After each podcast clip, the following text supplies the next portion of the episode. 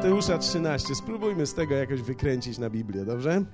Ewangelia Mateusza 13, rozdział, werset 11-17. A dzisiaj ten tytuł jest taki e, zwodniczy trochę. Lubię to słowo. Jak poprawić ostrość widzenia? Jak poprawić ostrość widzenia?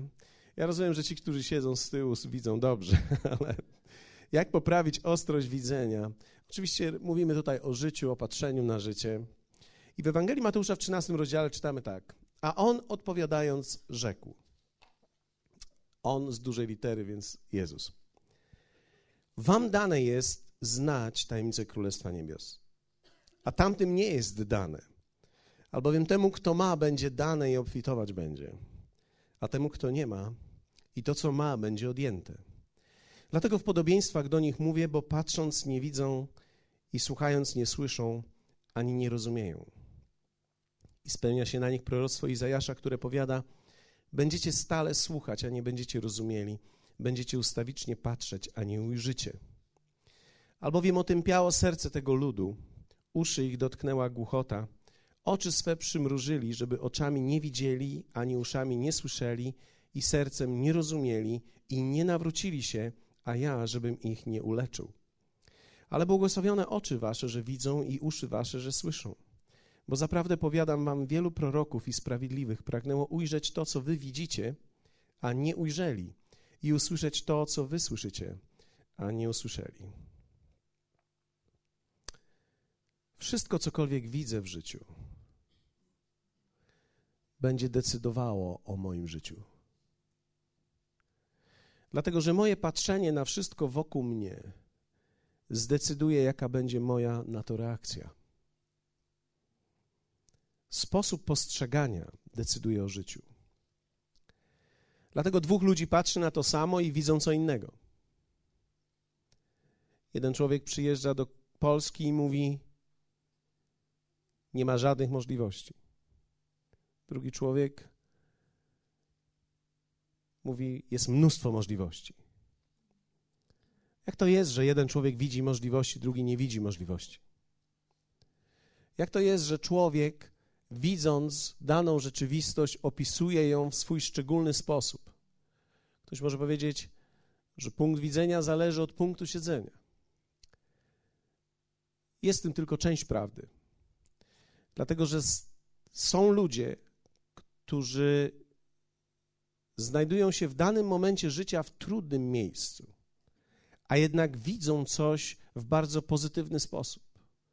Widzą życie jako piękny dar, a są ludzie, którzy w wielu aspektach życia są uprzywilejowani i męczą się, i ciężko im jest, i jest im trudno.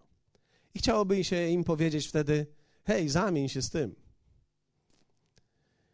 Dlatego, że sposób patrzenia decyduje o reakcji i o tym, co się wewnątrz mnie dzieje.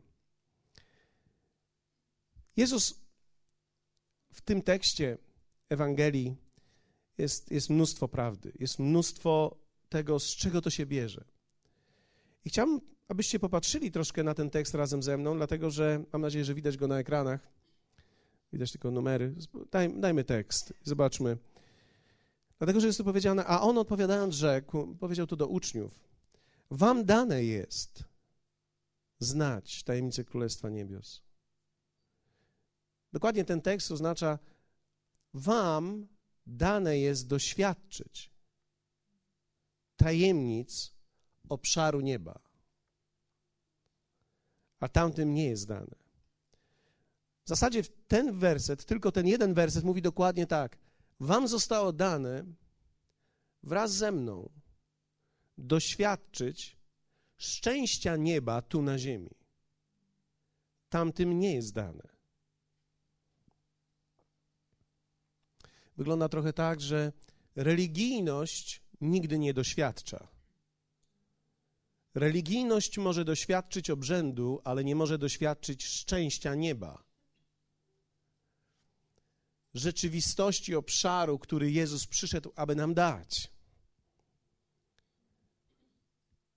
I dalej mówi w wersecie 12, albowiem temu, kto ma, i to słowo ma to jest greckie słowo echo, które dokładnie oznacza pochwycić, zarezonować, odbić.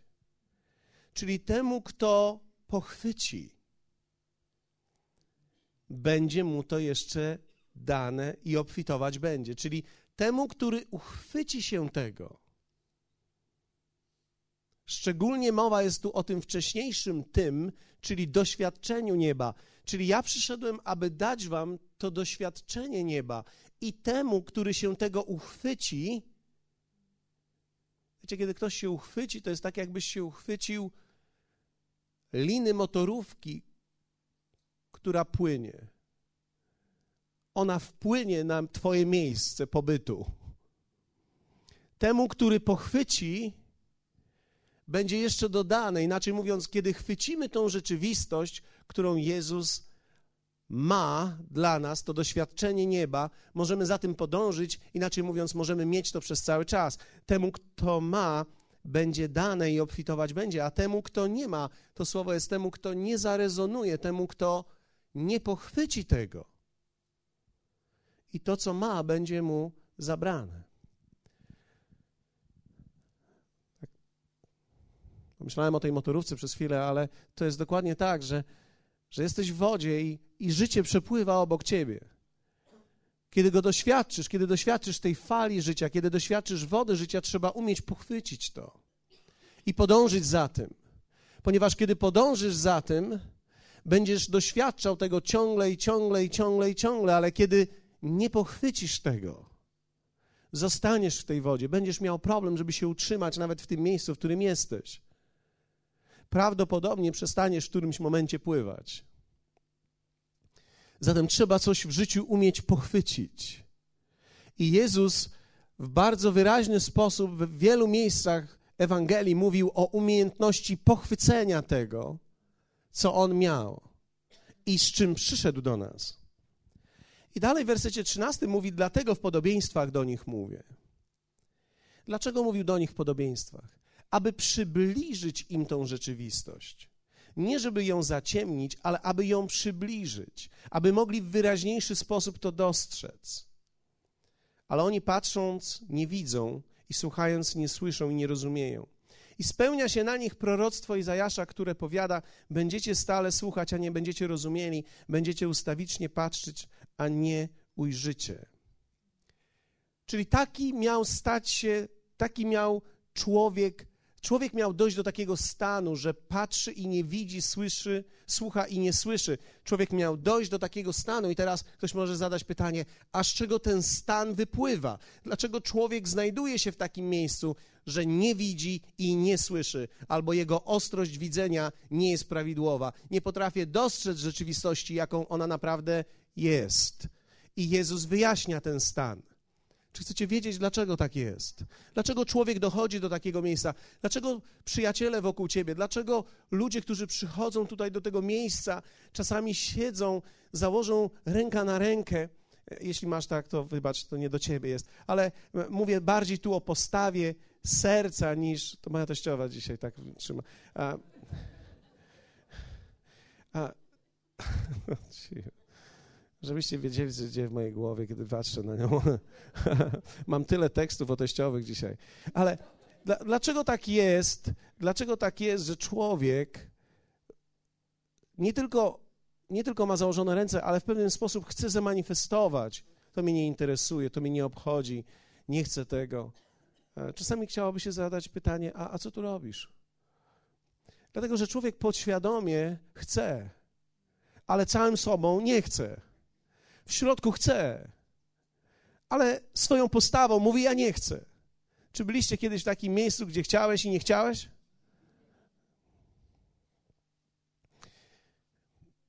Z jednej strony chcesz, a z drugiej strony nie chcesz. I Izajasz prorokował o takim stanie człowieka, że dojdziemy do takiego miejsca, w którym będziemy słuchali o tej rzeczywistości i nie będziemy mogli jej pochwycić będziemy mogli widzieć, jak przepływa to życie, nawet nas muśnie to życie, dotknie fala naszego życia, ale nie chwycimy tego. I Jezus odpowiada na to pytanie: skąd to się wzięło? Albowiem, ponieważ, albowiem. Powiedzmy razem, ponieważ. ponieważ otępiało serce tego ludu. No dobrze. W greckim to słowo określa stwardniało pod wpływem uderzeń.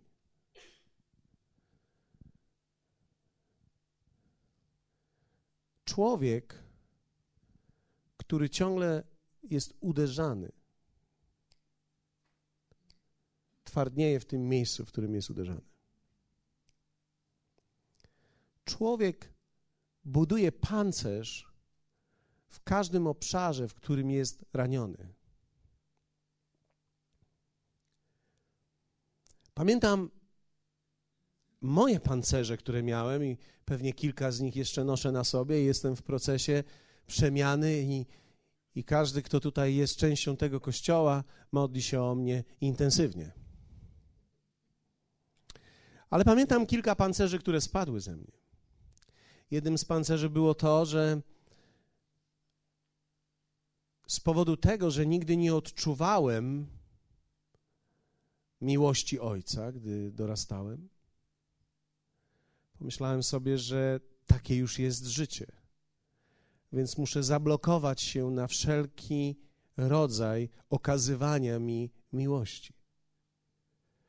Więc kiedy ktoś próbował okazywać mi miłość, to oczywiście ja jej pragnąłem, ale z drugiej strony pokazywałem tak, jakby mnie to nie interesowało.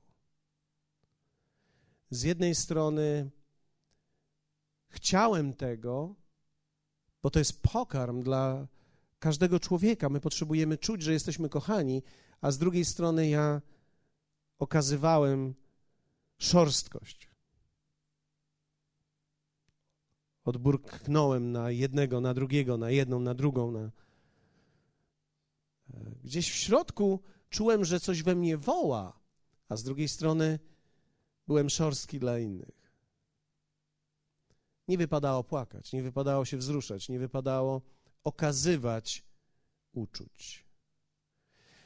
Trochę nie chciałem nawet wchodzić na ten teren uczuć, ponieważ tak niepewnie się czułem, że bałem się, że teraz wszyscy zobaczą, jak ryczę, albo wszyscy zobaczą, jak, jak jestem słaby, albo. Więc, więc budowałem sobie swój własny mur, moją własną skorupę. Aż do pewnego momentu. Między innymi, kiedy przyjechał Paul Forcien. I pamiętam moje zderzenie Dlatego, że ja nawróciłem się na prawdziwego Boga. Wiedziałem, że on był ojcem świętego Franciszka z Asyżu. Wiedziałem, że on był ojcem dla Jezusa. I wiedziałem, że pewnie jako któraś tam woda po kisielu jest też ojcem dla mnie. Na szczęście nie jest zbyt bliski, e, bo w moim mniemaniu ojciec nie może być bliski nie może być blisko. Nigdy nie był blisko. Nigdy nie odczuwałem, że jest ktoś blisko. W związku z tym dla mnie ojciec jako osoba nie istniał. Jako emocje nie istniały.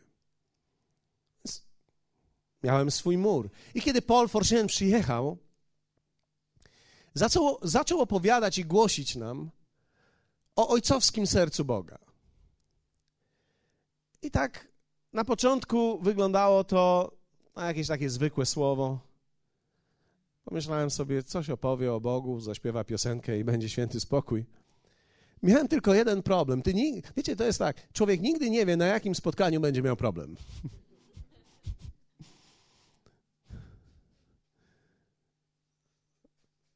Takie zwykłe spotkanie. Opowiadał o tym, jak on rzuca się poduszką ze swoim ojcem podrzuca ją do góry, a on w niego rzuca z powrotem.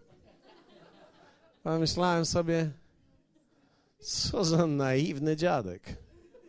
Przecież to jest prawo grawitacji. Normalne jest, że jak rzucisz poduszkę do góry, to ona spadnie w dół. No i zaśpiewał piosenkę i poszliśmy do domu. Ale zacząłem myśleć, coś mi intrygowało w tym. I zacząłem myśleć i, i pomyślałem sobie tak, Problem to nie jest tym, że ja umiem wytłumaczyć, jak poduszka spada. Problem jest tym, że on ma coś, czego ja nie mam. On ma jakąś więź z Bogiem, której ja nie mam. On mówi o nim tatuś, a u mnie w gardle tatuś nie przechodzi mi. Bóg wszechmogący przechodzi, ale ojcze, jeszcze. Ale tatuś, tata nie przechodzi mi. Drugie spotkanie.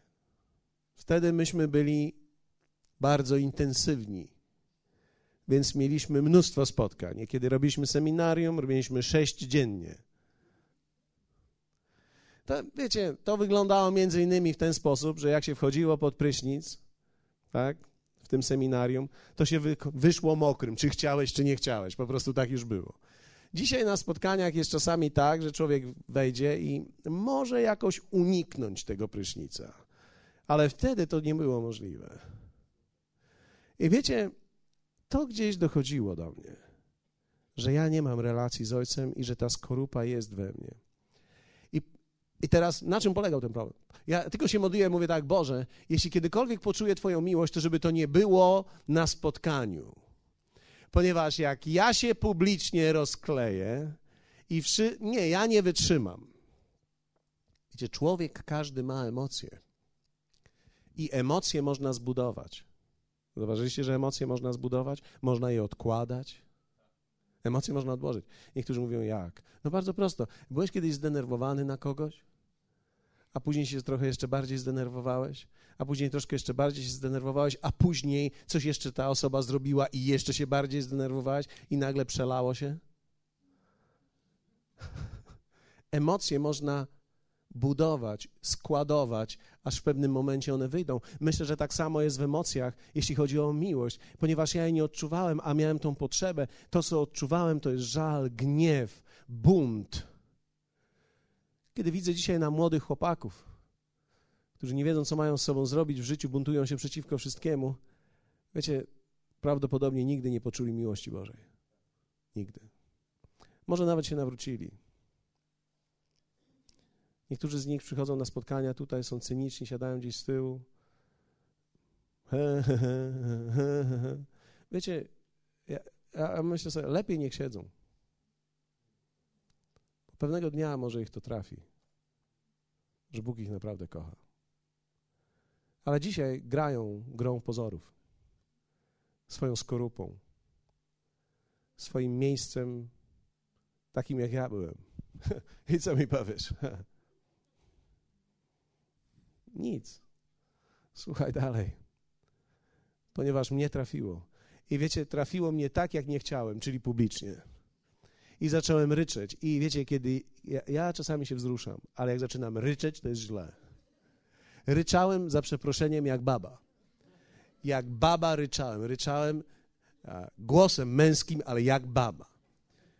Miałem problem, ponieważ nie mogłem się w ogóle kontrolować już. nie, już nie mogłem się kontrolować, ryczałem jak baba.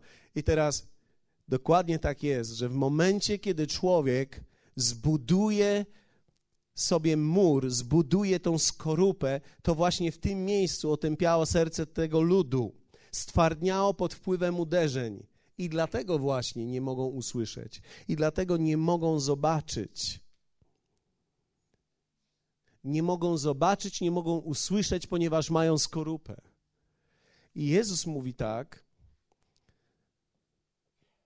żeby oczami nie widzieli, ani uszami nie słyszeli, i sercem nie rozumieli i nie nawrócili się, a ja, żebym ich nie uleczył. I to troszkę brzmi tak, jakby on to wszystko tak robił specjalnie, żebym ja tego wszystkiego im nie dał. Ale tutaj te wszystkie wiecie, cały grecki tekst dokładnie jest odwrotny, czyli ja chciałbym, ale nie mogę, bo oni nie widzą, bo oni nie słyszą, ponieważ ich serce jest takie dotknięte, ponieważ jest poranione, to właśnie tak jest. Więc on mówi do uczniów, ale wy jesteście szczęściarzami dzisiaj, że wy ich pochwyciliście, odbiliście to. Ale wiecie, dla Boga nie ma rzeczy niemożliwych. Dla Boga nie ma przypadku niemożliwego. Bóg jest w stanie dotrzeć do człowieka. Dajcie mu tylko trochę czasu a Bóg do niego dotrze. Daj czas ludziom w swoim domu, daj czas swoim przyjaciołom, daj czas swoim dzieciom. Wierz mi, one są zranione czasami, one są dotknięte, ale jeśli dasz czas i pozwolisz, aby to niebo przychodziło do nich i dotykało ich leciutko tylko, tak delikatnie, tak, to, tak nieznacząco, nagle z takiego jakiegoś zwykłego spotkania wyjdą przemienieni, dotknięci, już nigdy nie będą tacy sami, ponieważ ta skorupa zostanie zniszczona i pęknięta, będą uzdrowieni i będą uleczeni. Jak to jest, że można patrzeć na tą samą rzeczywistość i opisać ją zupełnie przeciwnie? Mamy w czwartej księdze Mojżeszowej, mamy taki fragment, nie, nie, nie musicie patrzeć na to, ale mamy fragment, kiedy, kiedy to wywiadowcy poszli teren, na teren Kanaanu, aby zobaczyć, jak wygląda Kanaan. I powrócili z wiadomością, także część z nich, dwóch dokładnie, mówiło: Uda nam się, przemożemy. Kaleb mówi: Przemożemy, a pozostali zwiadowcy mówią: Nie damy rady. Widzą to samo, opisują to na dwie różne dwa różne sposoby, na inny sposób, inaczej odczuwają. Mało tego, nie tylko opisują to, co widzą tam, ale opisują to, jak się czują. Dlatego, że oni opisywali to. Widzieliśmy tam też olbrzymów, synów Anaka z rodu olbrzymów i wydawaliśmy się sobie w porównaniu z nimi jak szarańcza. I takimi też byliśmy w ich oczach. Coś jest, że człowiek postrzega rzeczywistość troszkę według rozmiaru, którego postrzega siebie.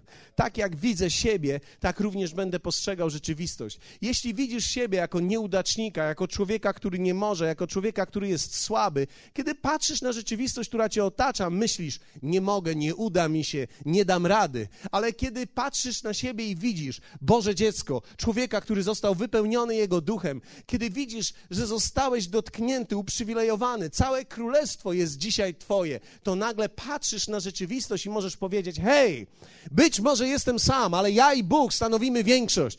Być może jestem dzisiaj sam, ale Bóg obiecał mi i jeśli On obiecał, to On jest w stanie to wypełnić. Jeśli ja się tylko stawię, to On zwycięży, dlatego że bitwa należy do Pana. Wiecie, ja, ja myślę, że to wszystko zależy od tego, jak my widzimy też siebie. Jezus określa to, że całe nasze widzenie, słyszenie, perspektywa życia, to jak to widzę, jak widzę mój dom, moją pracę, moje małżeństwo, siebie nawet, zależy od czegoś, o czym on mówi serce. Człowiek patrzy oczami, ale widzi sercem.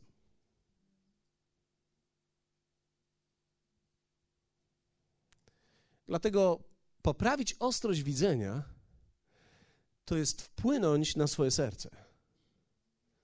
Dlatego, że sercem człowiek widzi, a oczami człowiek patrzy. W drugiej księdze królewskiej jest wspaniały fragment, który mówi o tym, jak król izraelski przyszedł z całą armią, otoczył miasto i chciał uderzyć na proroka i zabić go. I prorok siedział spokojny, a jego sługa panikował. A gdy wczesnym rankiem sługa męża Bożego wstał i chciał wyjść, oto miasto otaczało wojsko i konnica i wozy wojenne. Rzekł więc do, do, jego, do niego jego sługa. Biada, panie mój! Powiedzmy razem, biada. Okej. Okay. Wiesz, jaki to jest dobra piosenka? Chyba Artur ułoży piosenkę pod tytułem Biada. Jeszcze raz, biada. O, to jest dobre, zobaczcie. Biada, panie mój, jak postąpimy? Co teraz zrobimy? A on odpowiedział: Nie bój się, bo więcej jest tych, którzy są z nami, niż tych, którzy są z nimi.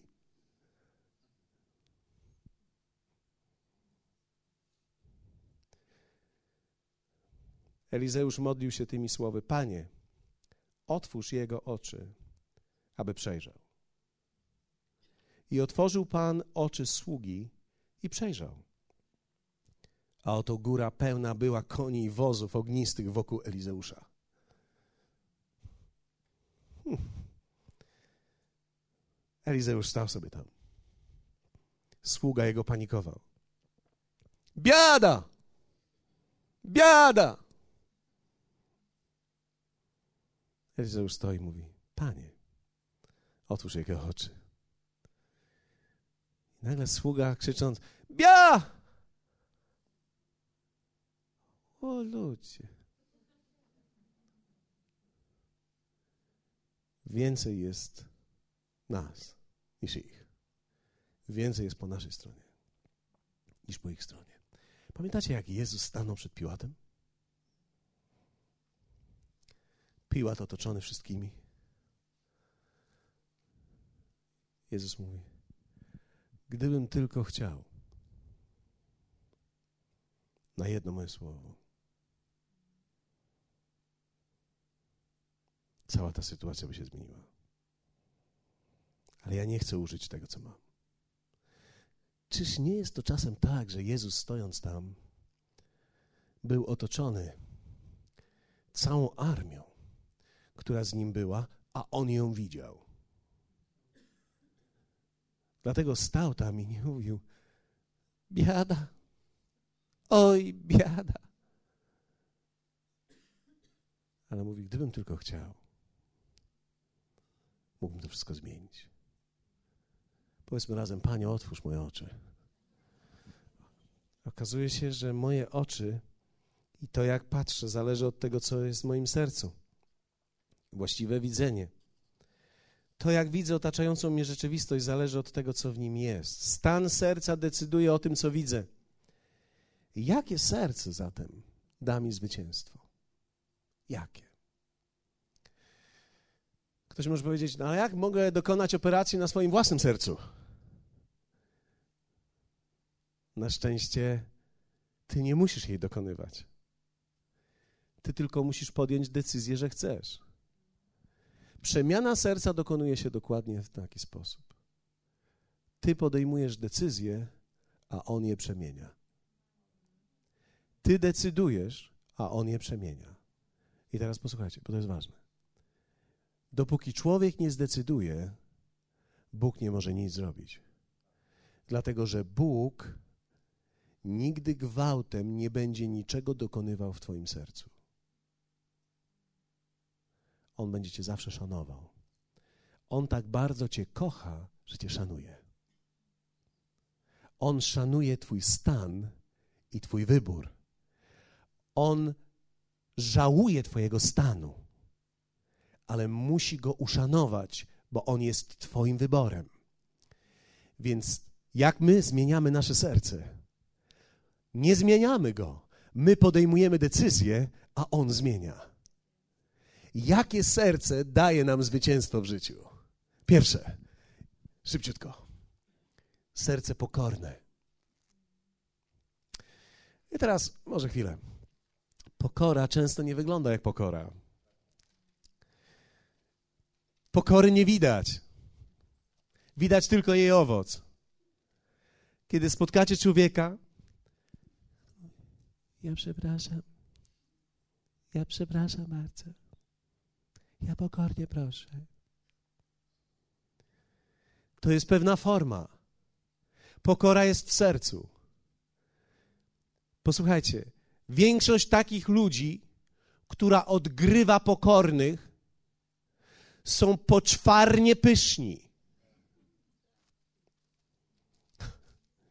Powiedzmy razem, poczwaro wyjdź. Ale nie patrz w tym czasie na sąsiadkę.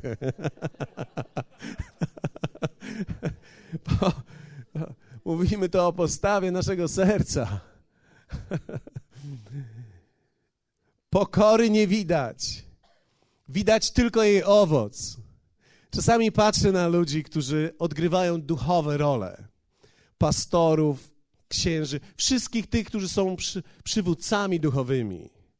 I wiecie, czasami masz wrażenie, że, że ubrali ciasne gadki.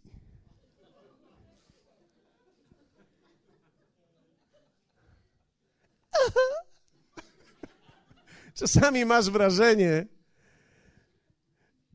że oni przepraszają, że żyją.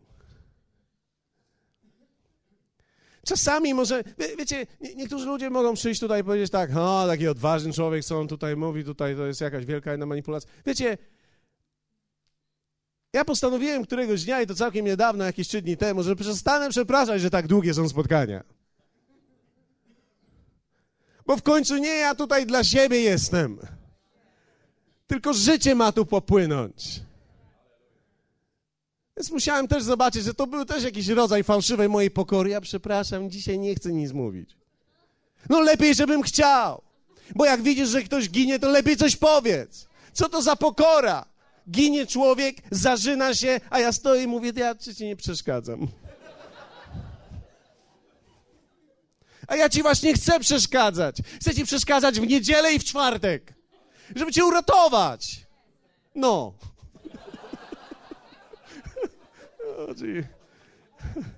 Serce pokorne. Wie, wiecie, ja, ja zacząłem analizować moje serce, zobaczyłem, ile ja poczwary mam sobie. Ale nie będę o niej opowiadał tak bardzo, bo apostoł Paweł mówi, że, że o sobie nie warto jest mówić. Ciekawe to jest zresztą, ale niektórzy ludzie, wiecie, my możemy odgrywać pokorę, ale za każdym razem, jak będziesz odgrywał pokorę, zrób tak. No, może tak nie rób, bo będziemy mieli za dużo trzaskania tutaj. Będziemy widzieli, jak ludzie chodzą na kawę, idą stołem, że trzaskają się sami.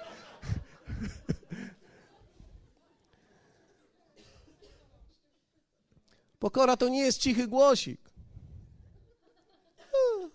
To nie miauczenie. Pokora to postawa serca. Pokora pyta. Pokora szuka. Pokora płaci cenę. Pokora nie gardzi sobą, ale zawsze rozpoznaje wyższe. Pokora to nie jest, panie Bucku, jestem nikim. Cieszę się, że ty jesteś kimś. To nie jest królestwo, to jest buddulizm. Opakowany w jasełka. To, to nie ma nic wspólnego z królestwem. Bóg nigdy nie chciał, żebyś czuł się nikim. Gdybyś miał być nikim, on by cię nie stworzył. Po co miałby stworzyć nic? On cię uczynił kimś. Abyś był kimś, czuł się kimś. Czuł się kimś w Bogu. Czuł, że masz wartość, że twoje życie ma sens. O, to w takim razie jesteś jakiś arogancki jesteś. Nie, normalny się to nazywa. W chrześcijaństwie to jest arogancja. Ale w... pamiętajcie, krze. W psalmie 25 Pan jest dobry i prawy, dlatego wskazuje drogę grzesznikom. Prowadzi pokornych drogą prawa i uczy ich drogi swojej. Pokora to jest ciągłe pytanie, ciągłe poszukiwanie. Serce pokorne to jest serce, które ciągle wie, że jest coś więcej, jest coś dalej. Wie, wiecie, zwróćcie uwagę, jaką ma pychę religia.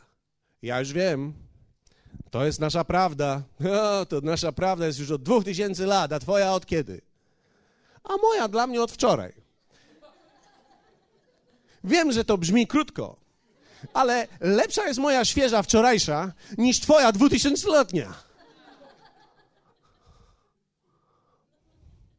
Ja moją jeszcze mogę pogryźć, a ty swoje już nawet polizać nie możesz.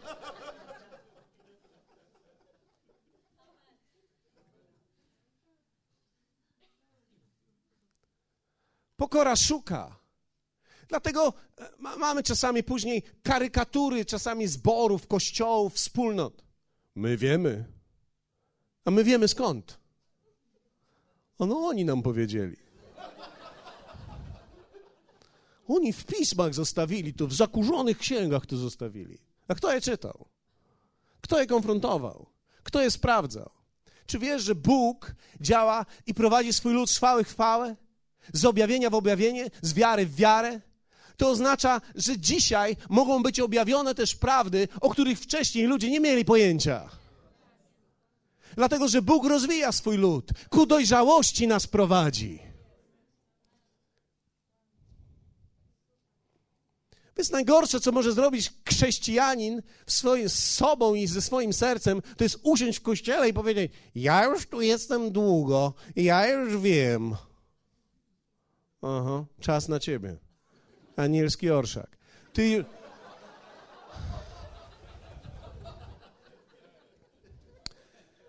Kiedy czytasz, kiedy czytasz Biblię, widzisz, że Daniel, mając 82, 3 lata, w dalszym ciągu był studentem słowa. On w dalszym ciągu się zamykał i czytał. Dlaczego? Bo poszukiwał prawdy na dziś. Poszukiwał objawienia na dzisiaj. Poszukiwał mądrości, poszukiwał życia.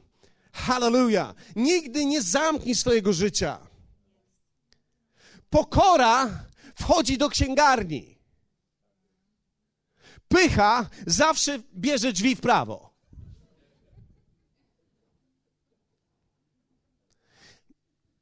Nie wystarczy tylko wiedzieć, gdzie w kościele co jest i ludzi oprowadzić, trzeba tam zajrzeć. Trzeba otworzyć księgę, trzeba się czegoś nauczyć, trzeba coś zobaczyć. Ponieważ w tym jest nasza zmiana. Zmiana jest w pokorze. Pokora to nie jest dźwięk, tak jak powiedziałem. Pokora ma w sobie swoiste brzmienie. Chęć uczenia się. Halleluja. Serce pokorne. Ty decydujesz, Bóg zmienia. Ty decydujesz, żeby takie mieć. Modlisz się do Niego, On przychodzi i daje Ci takie serce.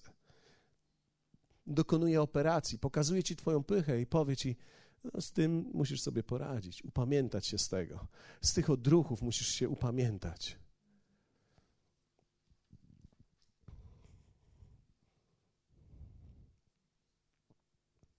Serce drugie otwarte.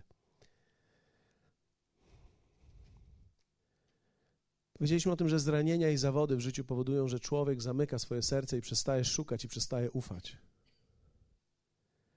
Kiedy widzisz człowieka o zamkniętym sercu, widzisz człowieka zranionego, dotkniętego i zawiedzionego. Jaką szansę ma, jaką szansę ma dziecko, które było odrzucane wielokrotnie, że zaufa jednak komuś w życiu? Kiedy będzie miało otwarte serce. I to otwarte serce nie jest możliwe, aby ono zrobiło w sobie to otwarte serce. Ono tego nie jest w stanie uczynić. Ono może tylko zdecydować, a Bóg może przyjść i uzdrowić cię. Jakie szanse ma kobieta, która była zdradzana, niszczona, maltretowana i myśli sobie, wszyscy mężczyźni są tacy sami. I ja rozumiem, że takie można mieć myślenie, bo kiedy wszyscy twoi mężczyźni byli tacy, myślisz sobie, na pewno wszyscy są tacy. Zawód, zranienie powoduje, że człowiek zamyka swoje serce. Ale kiedy ty zdecydujesz, że nie chcesz w takim sercu pozostać, Bóg przyjdzie i zmieni to serce, otworzy Twoje serce i zobaczysz, że nie wszyscy są tacy. Zobaczysz wtedy, że nie wszyscy mężczyźni są tacy sami. Zobaczysz wtedy, mężczyzno, że nie wszystkie kobiety są takie same. Zobaczysz wtedy, że nie wszystkie kościoły są takie same. Zobaczysz wtedy, że nie wszyscy kaznodzieje są tacy sami. Zobaczysz wtedy, że nie wszyscy nie wszyscy bogaci są złodziejami. Tak, tak, tak byliśmy uczeni kiedyś. Ponieważ to jest to, co widzieliśmy przez lata. Korupcja, korupcja, korupcja. Więc za każdym razem, kiedy ktoś miał, myśmy byli wychowywani na tym, że kiedy ktoś miał, to na pewno miał to nieuczciwie. I teraz czasy się zmieniają. Ja nie chcę powiedzieć, że korupcja zniknęła. Nie ale że na stół może się pojawić jeden, który zrobił coś, co miało sens i zarobił. I nagle jest bogaty, ale jest też uczciwy. Ja nie mówię, że wszyscy są tacy, ja chcę powiedzieć, że znajdują się tacy, więc nie możemy ich wpakować wszystkich do jednego worka. Ponieważ w pewnym sensie to jest miejsce, do którego ty zmierzasz. I nie chciałbyś być klasyfikowany w taki sposób. Że kiedy kupisz sobie nowy samochód, ktoś obok powie, że ty jesteś złodziejem bo wtedy chciałbyś nakleić na nim: Nie jestem złodziejem, nie ukradłem, naprawdę zarobiłem.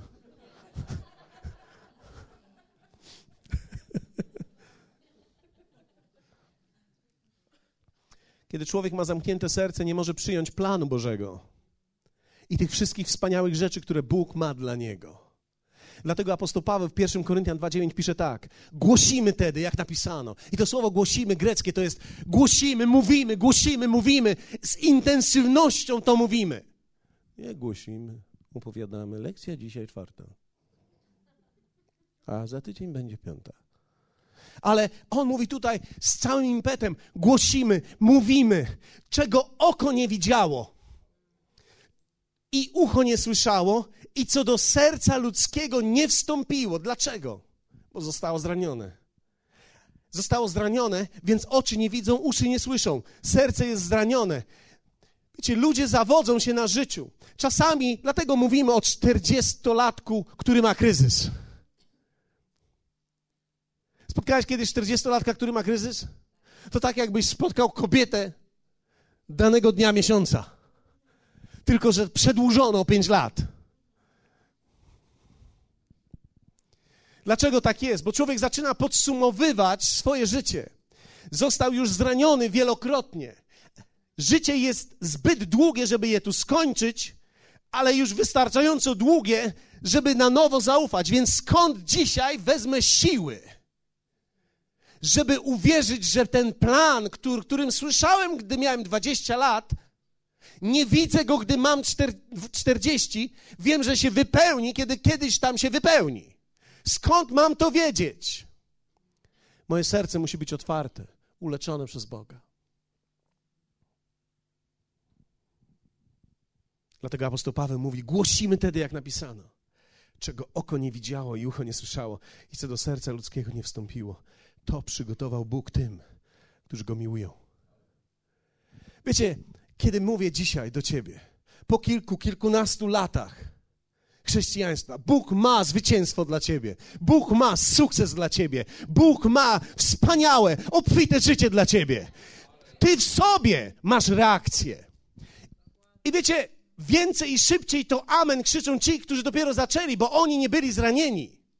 Ale ci, którzy siedzą 10, 15, 20 lat tutaj, oni mówią, a już to słyszałem. Next, please. Next. Daj mi głębsze objawienie. O, pozwól, że ci powiem. Głębszego nie ma. To jest najgłębsze objawienie, jakie kiedykolwiek będziesz mógł wziąć. To jest to, że Jezus przyszedł i dał plan i obfite życie dla ciebie. A to, że dzisiaj nie wierzysz, wynika z Twoich złych doświadczeń, które zamknęły Twoje serce na słowo. Czy to się może zmienić? Tak. Podejmij decyzję a On cię uzdrowi. Hallelujah. Trzecie, serce czyste. Zauważyliście, że się nie usprawiedliwiam, czemu tak długo to trwa? Aha. Serce czyste. Też można powiedzieć, czyste serduszko. Słyszałem to. Ja mam 8 lat. O sercu czystym. A posłuchaj. Serce czyste jest Twoją decyzją ale Jego dziełem. Jezus mówi w Ewangelii Mateusza tak: Błogosławieni czystego serca, albowiem oni Boga oglądać będą. Czyli szczęśliwi ci, którzy mają czyste serce. Dlatego, że oni będą widzieć Boga wszędzie, gdzie się tylko ruszą. Ktoś może powiedzieć, no właśnie, to chyba jest przyczyna, dla którego gdzie ja spojrzę tam Boga, nie widzę tylko diabła. No, prawdopodobnie dlatego. Chcesz powiedzieć, że mam brudne serce? No, nie chcę powiedzieć, że masz brudne. Ty to powiedz. Serce czyste. Widzi Boga. W Ewangelii Mateusza Jezus dalej mówi tak, ślepy faryzeuszu. No to nie do was, to do mnie jest. Oczyś wpierw wnętrze kielicha, aby i to, co jest z zewnątrz niego, stało się czyste. Rzuca Jezus wyzwanie faryzeuszom. Każdemu z nas dokonaj zmiany wewnątrz, a wtedy wszystko naokoło stanie się czyste. Czy wiecie, ludzie nie mają życia brudnego, bo życie takie jest. Ludzie mają brudne życie, bo mają brudne serce. Gdy masz czyste serce, będziesz miał czyste życie. Czystość opanuje całe Twoje życie. Kiedy moje serce jest czyste, moje życie staje się czyste.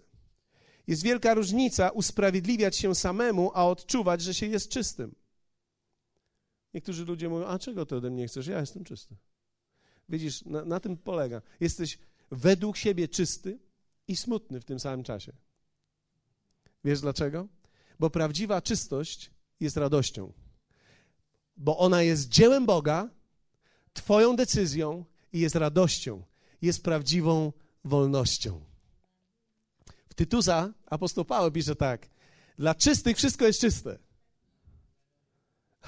A dla pokalanych i niewierzących nic nie jest czyste, ale pokalane są zarówno ich umysł, jak i sumienie. Inaczej mówiąc tak, kiedy człowiek nie jest czysty wewnątrz, wszystko dla niego jest brudne. Wszędzie podejrzewa o wszystkich o wszystko. Czy zwróciliście uwagę, że człowiek zawsze podejrzewa innych ludzi o to, co sam by zrobił, gdyby mógł? Więc popatrzcie, czasami jesteś na uwielbieniu i może przyjść taka myśl do ciebie. A tamta co tak rękami macha jak gałęziami? Przecież ja znam jej życie. Teraz popatrz. Ty widzisz według siebie jej nieczystość. Dlaczego? Bo twoje serce nie jest czyste. No, ci ludzie tak śpiewają. Fanatycy jacyś. Widzisz? Ty oceniasz tych ludzi, bo sam nie znasz innej rzeczywistości, jak tylko fanatyzm. Więc oceniasz wszystko przez pryzmat miejsca, w którym sam dzisiaj jesteś. Patrzysz na kogoś, na przykład na mnie, i mówisz: Ten facet to tu nieźle kasę pewnie łupie. Zgadnij skąd jest ta myśl. Czy to oznacza, że to ty jesteś taki genialny? I wymyśliłeś, że wszyscy ci inni ludzie to nie są genialni, tylko ty jesteś tu genialny? Nie. To dlatego, że to jest dokładnie to, co ty byś zrobił, gdybyś był na moim miejscu, gdybyś mógł.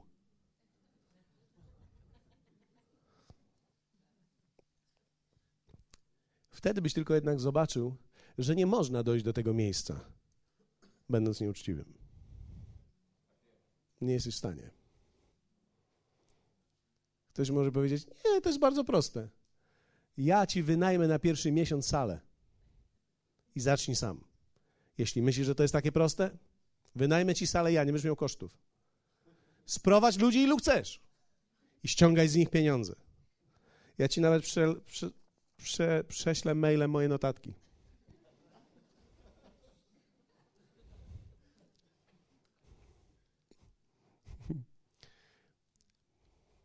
Napisz najpierw do mnie.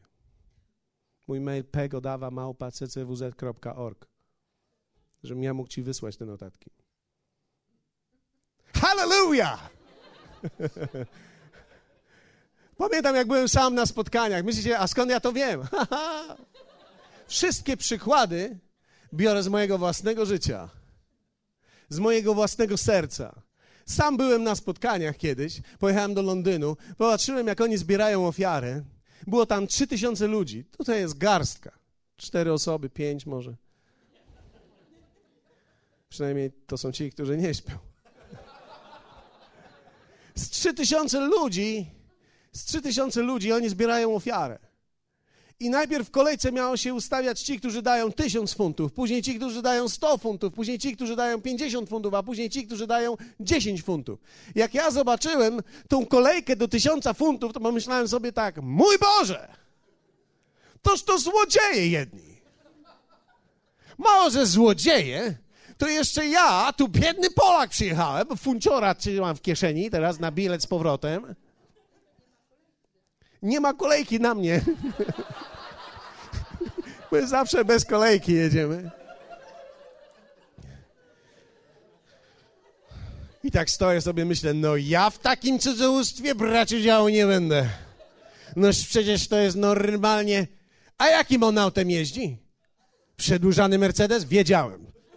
Wiedziałem, złodzieje jedni, no. I jeszcze ma DVD z tyłu. Nie nakładane, wbudowane. O, złodzieje jedni, oszuści jedni. O, ci ludzie, jacy oni są biedni, oni nic nie rozumieją. To ja z Polski przyjechałem i rozumiem. O, myśmy 300 lat byli grabieni. Ja znam grabież.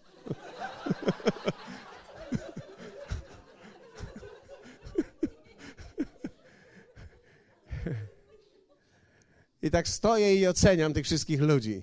I tak stoję i prawie, że mówię do Boga, spośród tych trzech tysięcy tylko ja sprawiedliwy ci zostałem. I wtedy mnie olśniło. Boże. Toż to ja mam problem, nie oni. A ja wiem, czemu ja mam problem. Bo ja mam mojego funciora i za Chin nie chcę go oddać. To ja byłem zgredem i oszustem. To ja byłem tym, który osądza wszystkich. I Bóg musiał mnie uleczyć. Nie ich. Oni dalej mają swoje kolejki.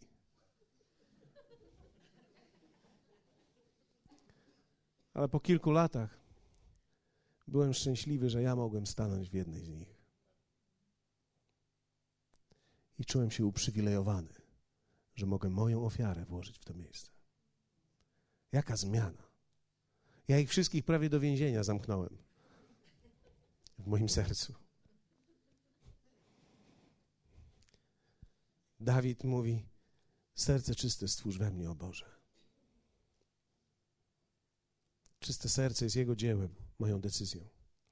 Kiedy masz czyste serce, jesteś wolny. Masz prawdziwą radość. Nie osądzasz, nie podejrzewasz, nie spekulujesz i nie gniewasz się. Niektórzy mają takie związki małżeńskie, że to jedna wielka męka. Gdzie byłaś? Czemu tam rozmawiasz? Co ty tam robisz? Do domu już. A ty z kim tam rozmawiałeś? Czemu tam się uśmiechasz? Widziałem, że się uśmiechasz. Nie że się nie uśmiechasz. A, zauważyłeś ją, nie? Zauważyłeś? No. Co? Czemu nie patrzysz na moje nogi? Ty stoisz tam i mówisz, bo nie widać.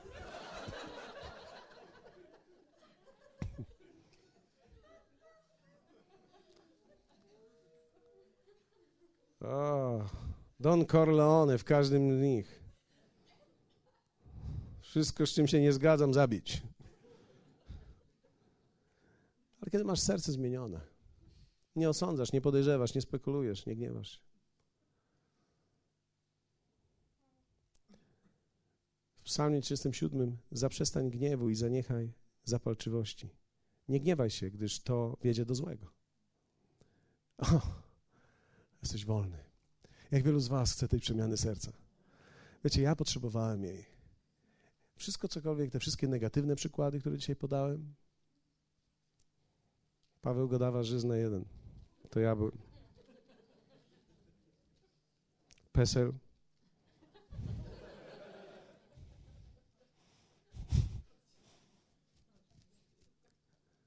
Ja miałem, ja miałem wszystko. Ja myślałem, że to świat taki jest. Ja nie wiedziałem, że to ja potrzebuję przemiany. Ale Jezus dzisiaj jest tutaj dla Ciebie. I On jest w stanie dotknąć Twojego serca, jeśli Ty zdecydujesz. Jeśli Ty zdecydujesz, cuda się wydarzą. Twoja decyzja otworzy niebo. Powstańmy. Mamy jeszcze chwilę. tak jak zawsze mamy chwilę. Ale chciałbym zachęcić Ciebie, jeśli jesteś tutaj w tym miejscu dzisiaj. A chciałbyś, aby Bóg dotknął coś w Tobie i chciałbyś podjąć decyzję w jakimkolwiek z tych obszarów, o których mówiłem. Serce otwarte, serce czyste, serce pokorne. Twoja decyzja może dokonać wielkiego cudu, bo On tylko czeka na Twoją decyzję. Dlatego chciałbym, żebyśmy zaśpiewali tą pieśń, którą śpiewaliśmy jeszcze na koniec uwielbienia. A jeśli jesteś tutaj, jesteś gotowy, ja nie chcę Ciebie przed ludźmi zawstydzać. Ale jeśli przez całe życie będziesz kontrolowany przez wstyd i co ludzie o tobie pomyślą, to nigdy nic nie zrobisz w życiu. Jeśli przez całe życie będziesz myślał, a jak wyjdę, to co inni pomyślą, to znaczy, że to, co słyszałeś, nie jest aż tak wielkie i ważne dla ciebie w porównaniu z tym, co ludzie o tobie myślą. Pewnego dnia ty musisz powiedzieć tak, nie ma znaczenia. Jak wyglądam, jest, ma znaczenie, co się we mnie dokona. Ja wierzę w to, że Jezus jest dzisiaj tutaj. To mogło być i może jest jedno ze zwykłych spotkań dla ciebie. ale może stać się niezwykły przez Twoją decyzję.